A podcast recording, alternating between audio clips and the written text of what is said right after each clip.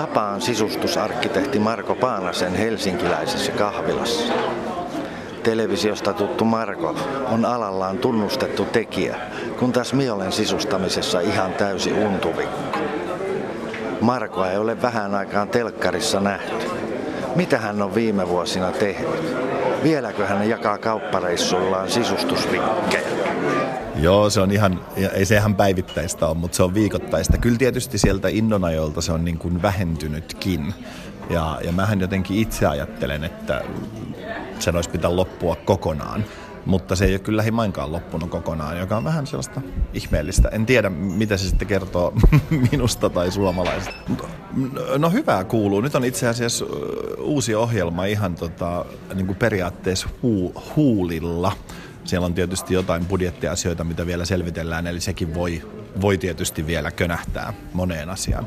Ää, periaatteessa mä ajattelen televisio-ohjelmista niin, että jotenkin se on aina ollut mun oman työn niin kuin lisä, joten siinä ei ole mitään sellaisia, että mä erityisesti hamuaisin telkkariin. Yksi iso asia, mikä ei varmaan telkkarista näy, on se, että televisiossa on aina tosi nuoret työryhmät ja, ja nuorien kanssa on tosi kiva tehdä duunia. Eli se on semmoinen niin kuin iso plussa arkeen. Mutta mä en ole koskaan tehnyt ohjelmia niin kuin ohjelmien vuoksi. Eli siis se on vaan sitten ollut aina semmoinen, että kun on ollut jotain kiinnostavaa, niin sit on tehty. Mitä kiinnostavaa meillä mahdollisesti on tiedossa? No nyt on se kiinnostavaa. Nyt mä oon itse tosi innoissaan tästä, jos, jos tämä ohjelma toteutuu. Tämä on pikkusen ennenaikaista puhua siitä, mutta mä nyt sen mainita. Meillä on ajatus, että meillä on Suomessa paljon syrjäseuduilla asuntoja, joiden arvo laskee ihan romahdusmaisesti. Ja, ja mun näkemys on se, että sitä markkinoidaan vähän väärille ihmisille ja vääränlaisina. Ja nyt olisi tarkoitus laittaa niitä tavallaan niin kuin myyntikuntoon. Eli, eli sellaista ihan maaseudulle ja ihan syrjäseudulle mennään. Mitä me sieltä sitten löydetään? No me löydetään mun mielestä, en tiedä kun se ei ole aloitettu vielä sitä ohjelmaa, mutta siis tavoitteena on se, että me löydetään paikkoja, joissa on paljon niin kuin kauneutta ja rauhaa ja sitten ne vähän pihat ja asunnot, riippuen vähän miten se ohjelma mm, jotenkin tulee kokoon. Sellaista rauhallista olemista ja lähiruokaa ja kivoja maisemia ja saunomista ja paljossa istumista ja asioita, joita Suomi voi tarjota, koska Suomi ei voi tarjota sähinää. Ei koskaan. Se ei vaan näin isossa maassa näin vähällä väellä toteudu. Oliko se niin kuin jollain tapaa tärkeää sulle, että saat tuoda sisustamista ja tätä sun asiaa esille televisiossa? Se on kuitenkin iso tuutti, että siellä ihmisille voidaan kertoa asioita. No tietysti vähän vaikea sanoa jotenkin niin kuin tärkeää. Mä sanoisin näin, että se, mä pidin sitä aika suurena kunniana. Ja, ja kyllä se niin kuin jollain lailla on tärkeää. Sitten toisaalta, kuinka paljon mä olisin valmis näkemään vaivaa sen eteen, että mä saisin sen uudestaan, niin vastaus kuuluu, että tai vaivaa on valmis näkemään, mutta kompromisseja en oikein niin kuin yhtään. Et mitään siellä ei ole sellaista julkisuudessa tai siitä, että pääsee sanomaan jotain julkisesti, niin mitään siellä ei ole sellaista ähm, niin kuin itseisarvoa, että vain se niin kuin riittäisi. Et mä sanon aina, että se pitää olla joko niin, että mä sanon ja jotain kiinnostaa ja mä sanon mitä mä haluan sanoa. Tai sitten mä en sano ollenkaan. Että ei ole mitään sellaista erityistä halua päästä jotenkin mikrofonin ääreen. Mitä nyt teet ja missä? No, teen tota, siis, on sisustusarkkitehti ja teen siis sisustusprojekteja. Ja nehän onkin tietysti ollut, se ei ole välttämättä näkynyt ulospäin, mutta ne on todella mun semmoinen päätyä, että kyllä se televisio on ollut enemmän paljon lähempänä sellaista ikään kuin harrastusta siinä painotuksessa. Että kyllä, kyllä ne niin kuin rajut ponnistukset ja suurimmat haasteet ja isoimmat riskit ja ja, ja semmoinen paneutuminen, niin kyllä se on aina ollut niin kuin television ulkopuolella. Että kyllä ne asiakkaat on ihan, ihan eri tavalla ykkösiä. Kyllä mun mielestä oli tärkeää se, että pitää katsojiakin niin kuin arvossa, mutta että se, on, se televisio on mun niin kuin elämää ajatellen sellaista kevyttä kamaa. Sulla taitaa olla niitä projekteja vähän siellä sun täällä, täällä Suomessa, mutta sitten myös muualla. Joo, mä oon tehnyt vähän, ulkomailla tekeminen on tietysti aina vähän sellaista, siinä on vähän itselleenkin sellaista niin kuin hohtoa.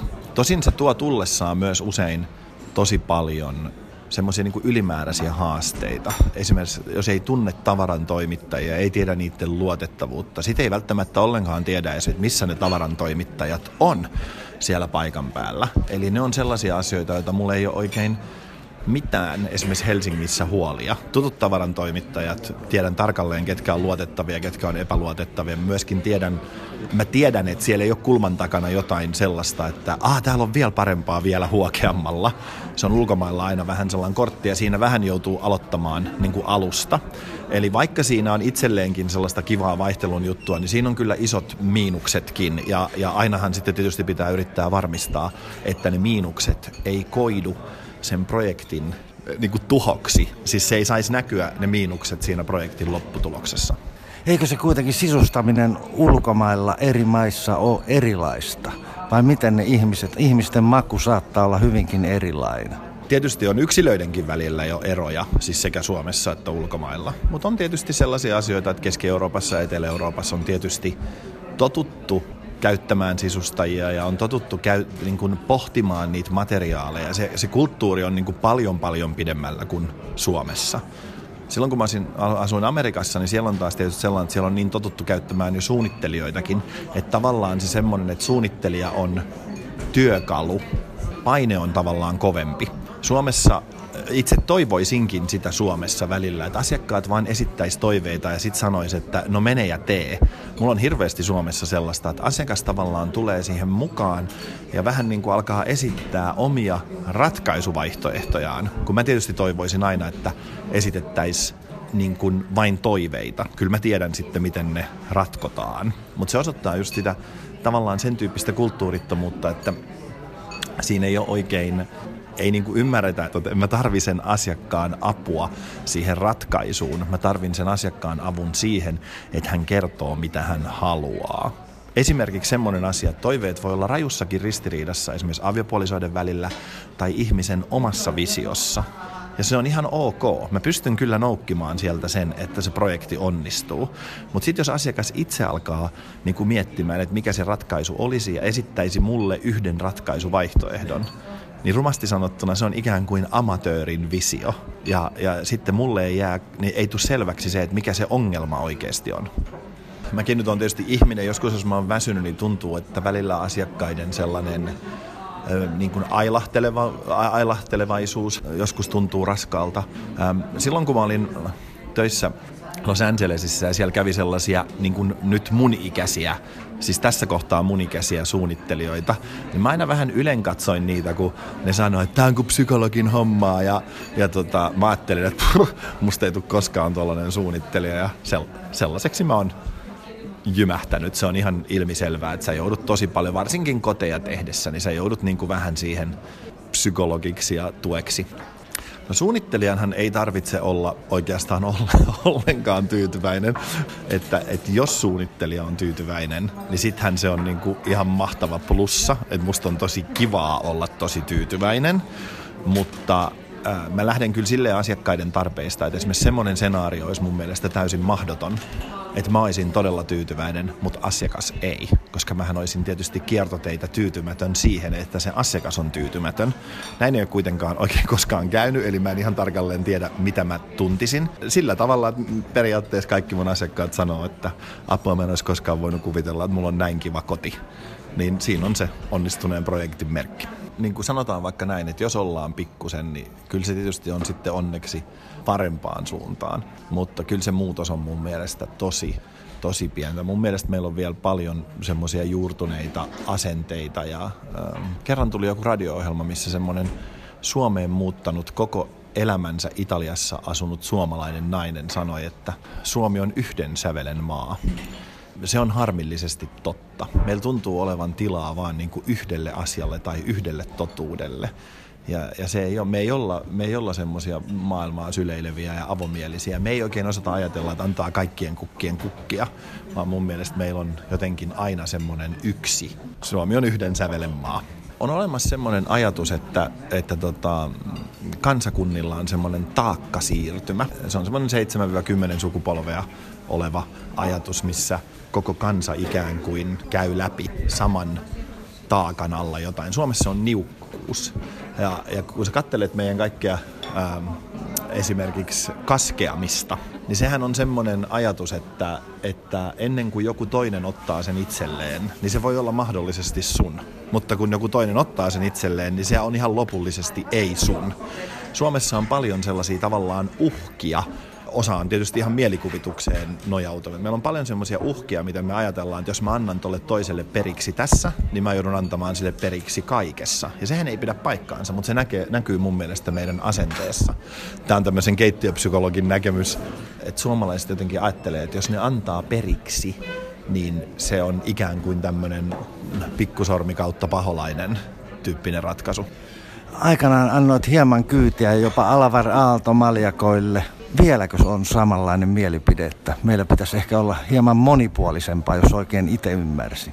Joo, kyllä vielä olen samaa mieltä, mutta sen verran tarkennus, että se mitä mä oon eniten vastustanut niin kuin suomalaisessa design-asiassa on se, että suomalainen design, monta kertaa meidän ikoniset ää, tuottajat muuttaa tuotetta laadullisesti huonompaan suuntaan. Siitä ei millään lailla kansaa niin kuin informoida, vaan jatketaan tavallaan sen designin hokemista. Sitten tapahtuu niin, että jollain aikavälillä se design-tuote on edelleenkin arvokas, mutta sen laatu ei ole niin kuin yhtä korkealla. Ja nyt jos me ajatellaan vaikka leikkisesti, että design ja laatu ei käy käsikädessä, jollainhan voi olla aika hieno design, mutta se on designattu ei hirveän korkealaatuiseksi. Mutta jos se on en, alun perin designattu korkealaatuiseksi ja se laatu menee alaspäin, niin mä väitän, että suomalaiset just ei siitä designista ole valmiita maksamaan, vaan ne aina puhuu designesineistä, että mä ostin tämän, koska tämä on niin laadukas. Ja sitten kun sä laitat sille asialle sen kääntöpuolen, että niiden ikään kuin selän takana se laatu on huonontunut, niin mä oon sitä mieltä, että suomalainen design ei ole niin korkealaatuista kuin mitä suomalaiset sen ajattelee. Designhan olisi aina vähän sitten semmoinen ajatus, että se olisi niinku tietty merkki Se on jollain lailla mun mielestä niinku käsi kädessä siinä. Mutta jos suomalaiselle sanoo, että miksi sä ostit ton maljakon, niin se sanoo, tämähän on designia, tämähän on korkeaa laatua. Niin mulla on saatte, nyt se toka meni väärin. Se eka meni oikein. Tämä on designia ja tämä on korkealaatuista designia. Mutta oletko sä valmis maksamaan siitä designista, koska sä et enää maksa siitä laadusta. Se laatu meni jo. Ja me nähdään se Iittalan lasissa, me nähdään se Marimekon puuvillassa, me nähdään se joka paikassa ja heti kun saatat siihen purevasti kantaa, niin joku nousee barrikaadeille ja sanoo, että se on niin rakas. Mä en ota kantaa siihen, onko se rakas vai ei. Huikeana poikkeuksena siinä on meille esimerkiksi tota, klassiset Fiskarsin sakset. Niissä on niin kuin merkitsevä design, se oranssi väri ja kaikki on meille miele- Ja ne on todella korkealaatuiset sakset. Niiden saksien laatu ei ole mennyt niin kuin yhtään mihinkään. Eli on siellä poikkeuksiakin. Mä kun puhuin kerran Iittalalle heidän lasisarjoistaan ja sanoin, että ne ei ole enää samalla tavalla tehty, niin sitten viimein tuli tieto, että joo, kun siinä on haettu sellaista astianpesukonekestävyyttä, niin mulla on niin, mutta missään kohtaan te ette ole markkinoinut ja kertonut, että nyt lasi muuttui erilaiseksi, jotta se kestäisi astianpesukoneen. Entäs sitten puhuit myös sodan aikaisista makuuhuoneista? Vieläkö makuuhuoneet on liian pieniä? Joo, ihan ehdottomasti ja, ja välillä tuntuu, että se on mennyt vielä huonompaan suuntaan. Ähm, meillä on niin paljon suomalaisia, viitaten tuohon aiempaan ajatukseen siitä niukkuudesta, että jos sä haluat ison, olohuo- ison makuuhuoneen ja isot yöpöydät ja mahdollisesti vähän istuma-aluetta, niin ihmisillä tulee hirveän nopeasti, että no mihin sitä nyt tarvii?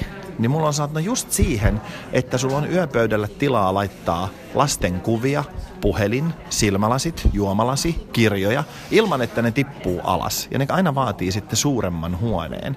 Et mun mielestä on suorastaan niin kuin aikuisille ihmisille vähän noloa, että sanotaan, että mihin sitä nyt tarvii. Jos sä ihan tarvelähtöisesti lähdet, niin eihän tarvi mitään muuta kuin katon pään päälle niin tiiviin katon, ettei saada suuhun yöllä kun nukkuu.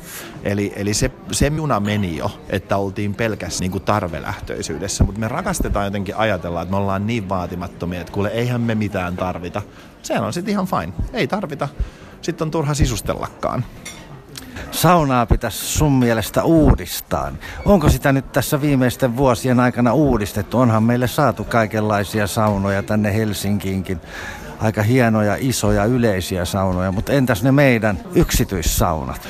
Mun mielestä suomalaista saunaa ei tarvitse keksiä uudelleen ikään kuin joku aivan uusi tapa Mä oon sitä mieltä, että se on hyvin alkeellinen ja kehittymätön. Meillä on hirveän vähän keskustelua Suomessa saunoissa lauteiden rakentamisen, puulajien yksityiskohdista. Kaikki on vähän sellaisella Aleksis Kiven kuolinmökin tasolla. Ja tota, se Mulla oli yksi erittäin älykäs asiakas, joka kerran sanoi, kun tähän Helsinkiin tuli toi löyly, josta mulla on kyllä vaan positiivista sanottavaa. Ja se on hieno tapa tuoda sauna meren rannalle, niin kuin suurkaupungissa. Mutta asiakas sanoi fiksusti, että se on jännä juttu, että me pyörrytään, kun Helsinkiin tulee sauna. Kun Virolahdelta Ouluun niitä voisi olla rannikko täynnä, niin me hämmästytään, kun suomalaiset saa aikaiseksi merenrannalle ison saunan. Ja sittenhän meille on tullut Ikea. Mitä Ikeasta? Kaikkihan käy nykyään Ikeassa. Er, aitenkin eronneet ja karanneet, niin ne koukkaa sinne uuteen kotiin Ikean kautta. Toi on juuri aivan se ydin. Mun mielestä Ikealle on ihan oma paikkansa. Ja, ja se on, se on, siellä on 100 000 plussaa, mitä Ikea on niin kuin, tuonut. Se on tuonut erittäin edullisesti ihmiset miettimään kotejaan ja, ja esteettisyyttä. Suomessa sillä on niin kuin erityisen iso negatiivinenkin rooli. Ja se negatiivinen rooli on just se, mihin mä äsken viittasin, että Suomi on yhden sävelen maa. Niin sä kun saat sen halvimmalla, nopeiten ja kaikkein turvallisimmin Ikeasta, niin kaikki sen myöskin sieltä hakee. Jolloin päädytään siihen, että se on suunnittelijan kannalta ja mun mielestä kulttuurin kannaltakin tosi huono, että vähän kaikki kodit näyttää samalta. Ihmisten kyky ilmaista itseään persoonallisesti sisustamisen kautta on Suomessa aika huonolla kantimella. Ollaanko me vielä arkoja käyttämään värejä? No nyt tässä ajassa, jos me ajatellaan viimeistä kymmentä vuotta, niin muoti on ollut sellainen, että se on erityisesti suosinut sitä ei-värien käyttöä. Harmaat, bessit, valkoiset. Mähän iloitsen siinä siitä, että se on tuonut suomalaisille kyvyn katsella muotoja ja eleganssia ja rauhallisuutta, koska meillähän on esimerkkejä paljon värinkäytöstä esimerkiksi 70-luvulta, jolloin se oli se muoti oli semmoinen värejä niin kuin suosiva. Mun ehkä suurin on se, että Suomessa osataan tehdä vaan, kun mä katson Finlaysonia ja Marimekkoa ja Vallilaa, niin näyttää siltä, että meidän kangasestetiikka on sellaista, että vain leegopalikan värit toimii. Siis niin kuin ikään kuin värit olisivat vain värejä, niin kuin pääväreinä. Meillä on jopa mun mielestä meidän kielen käytössä sellainen, että joku sanoo, että jostain kankaasta, että se oli kaunis niin kuin vihertävä, jos se on esimerkiksi oliivin vihreä tai jotenkin murrettu harmaan vihreä niin kuin naurat, mikä on vihertävä, se on myöskin vihreä. Se ei ole vaan se kuusen vihreä, se ei ole se lehtivihreä, se ei ole semmoinen pläjäys, vaan siinä on eleganssia ja siinä on nyanssia, siinä on erilaista tunnelmaa. Se on ihan samalla tavalla vihreä vihreiden joukossa kuin se Lego-palikan lasten vihreä. Mun mielestä, mun mielestä niin kuin lasten värinkäyttö ja suomalaisten värinkäyttö on tosi lähellä toisiaan. Isoja pintoja, erilaista väriä ja hyvin sellaista niin kuin räjähtävää. En suosi. No täytyy sanoa, että mun pitäisi ensin menettää muisti, että mä pystyn. Tohon on tosi vaikea vastata. Et, äh, kyllä mä nyt jollain lailla luulen, että se on niin kuin joiltain osiltaan tunnistettavaa. Mutta että tietysti silleen, en mä sano, että se on huono kysymys. Se on silleen hassu kysymys, että totta kai mä tunnistaisin oman jäljen, koska mä oon tehnyt sen ja mä muistan, että mä oon tehnyt sen. Mutta äh, äh, kyllä mä tietysti kuulen sellaisia kommentteja, että mä voisin kuvitella, että siellä on jonkunnäköinen niin kuin punainen lanka, joka liittyy minuun.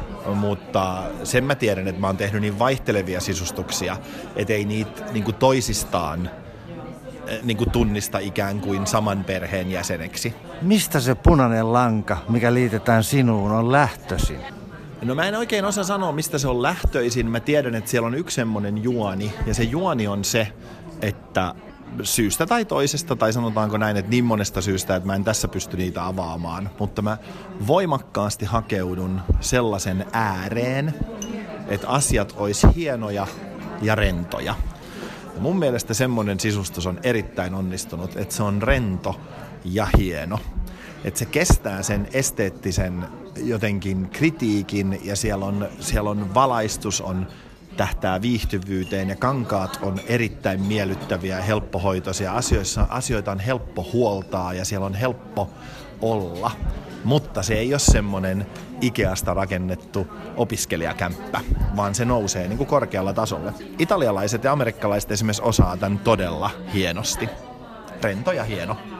Mutta moni luulee tai kysyy tai miettii, että katsonko mä ikään kuin arvostellen. Niin esimerkiksi koteja en koskaan, koska mä ajattelen, että vaikka koti olisi minkä näköinen mun mielipiteen kautta, niin jos ne ihmiset tykkää siitä ja ne viihtyy sieltä, siellä, niin se on täydellisen onnistunut se sisustus. Ei se ole mikään, mä en usko, että kodissa on mitään semmoista niin kuin ikään kuin arvoasetelmaa. Se voidaan asettaa siis niin kuin mielipiteen alaiseksi tai jotenkin niin kuin, sitä voi tulkita niin kuin mielipiteen kautta. Mutta se, joka asuu omassa kotonaan ja sanoo, mä pidän tästä ihan kauheasti, niin mitään auktoriteettia ei ole koko maailmassa, joka voisi sanoa, että sä oot väärässä, tämä koti ei ole hyvä. Jos se on hyvä sille asujalleen, niin se on hyvä.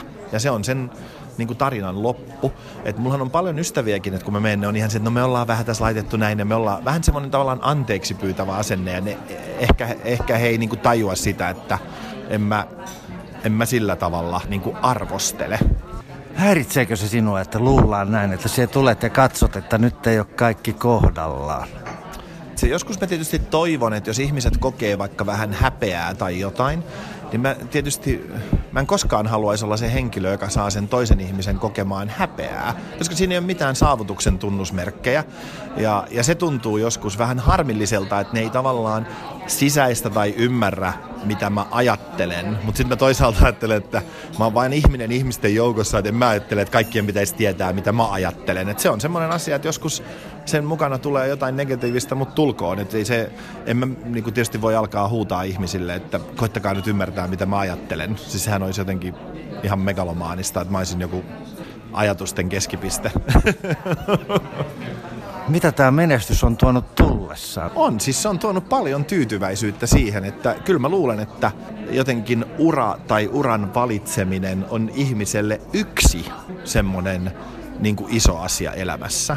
Ja, ja tota, se on niin kuin tavallaan, se on niin kuin, miten mä sanoisin, paketoitu näppärästi. Tosin voinhan mä vielä jollain tekosilla sen uran myöskin tuhota, mutta kyllä mä niin ajattelen, että se on tullut hyvin hoidettua ja mä oon pärjään ammatissani ja se on niin ylpeyden aihe.